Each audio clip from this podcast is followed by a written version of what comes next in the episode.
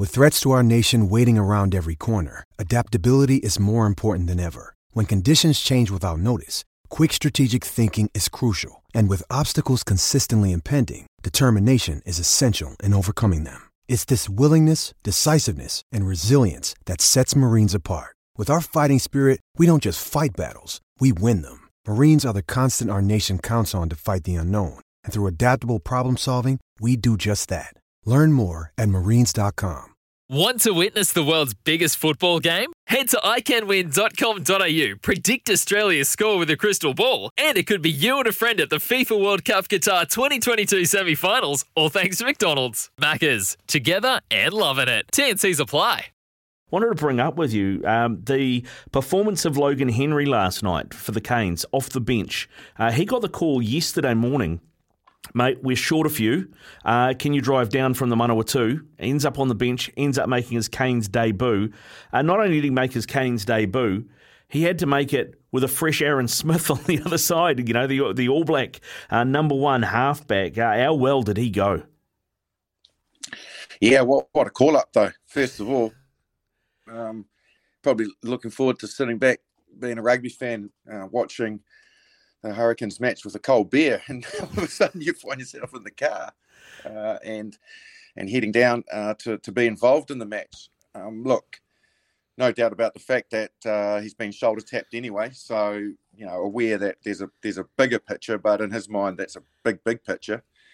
Um, so to to go down and be part of the match day squad and get an opportunity to run out there, um, you know, one of those lifetime experiences in the way that it happened, you'd never, never, ever forget. And doesn't it just go to show you for all the professionalism that's in the game, the organisation uh, that that uh, that this game now has, that it still has the ability to basically nearly grab well grab, grab a club player and say, come on down. So, you know, that that's the way the game is, and, and that's, that's why everybody out there should never give up hope. Keep making sure you strap the boots on each week, and you never know way, where that may lead. But obviously entering into the game uh, at the period that he was always going to get into it, Aaron Smith was going to be involved, being named on the bench. Um, Aaron Smith obviously came on earlier uh, than, than expected. Um, and, yeah, it must have been pretty surreal to be out there facing uh, the All Black halfback um, in, in a game that was pretty tense at that stage,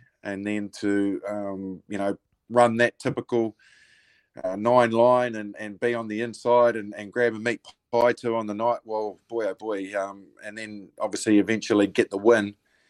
Uh, I would have thought that not many more things could go right for the young man. So it's a real fairy tale, tale uh, story, and it's a good story. It's a good story for rugby, and uh, it's a good story to show that, you know, given the, the realms of impossibility that some people see when they're just out there strapping the boots on, as I said, each week, you never know what could happen. You could find yourself out there playing Super Rugby, scoring a meat pie and winning a match for your team and playing against probably someone that's your idol.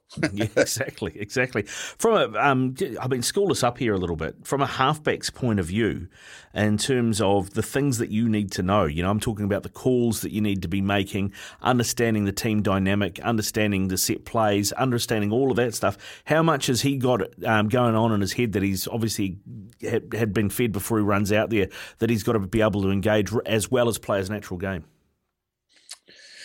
I would suggest that they would have been sort of nurturing him through it. Uh, he would have had a bit of a crash course, but, you know, in general, when, you, when you're introduced that late in the mix, um, and particularly when you haven't been in the training week, it's usually just about pre- performing, as in any position, your core responsibility uh, and worry about the other things afterwards. Now, look, you know, halfback is a very complicated position. Uh, there are zones to kick. There are calls to kick. There are line-out throws that you need to be aware of, whether it's going to the front, middle, back, whether it's a peel, whether it's a drive, whether it's off the top ball. Uh, scrum feeds are all different. The hooker wants a fast hook, a slow hook. You've got scrum moves to think about.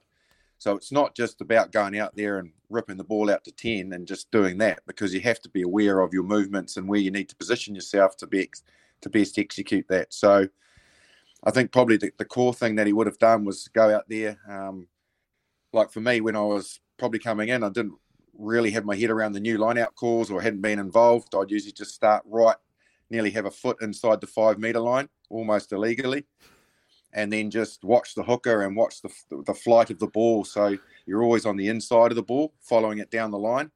Um, and then from there, you're kind of never going to get caught, for example, past the ball, and then you have to grab it back and then try and rip a pass that's gone behind you. So little small things like that really helps. I'm sure that somebody coached them on that and said, right, if you're not if you're not sure, just stay inside that ball at the line out, uh, and, and things like that. But in general, yeah, I think uh, the rest of it, he would have just got the guidance, and he would have asked. There would have been a midfield scrum or a, a scrum where they've called it, called a move, and he's thinking, shit, what's going on here?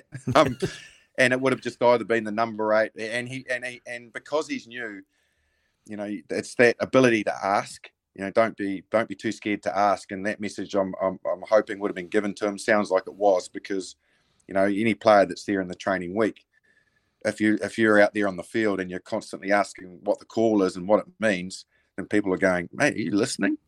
That training, or have you been drifting? What's going on here? And you would be you'd be really um, questioned on that, uh, and that would get back to the coaches. So I'm pretty sure that's the way that he approached it, and uh, it looked like it was a raving success. When making the double chicken deluxe at Macca's, we wanted to improve on the perfect combo of tender Aussie chicken with cheese, tomato and aioli. So we doubled it. Chicken and Macca's, together and loving it. Ba-da-ba-ba-ba. Available after ten thirty a m for a limited time only.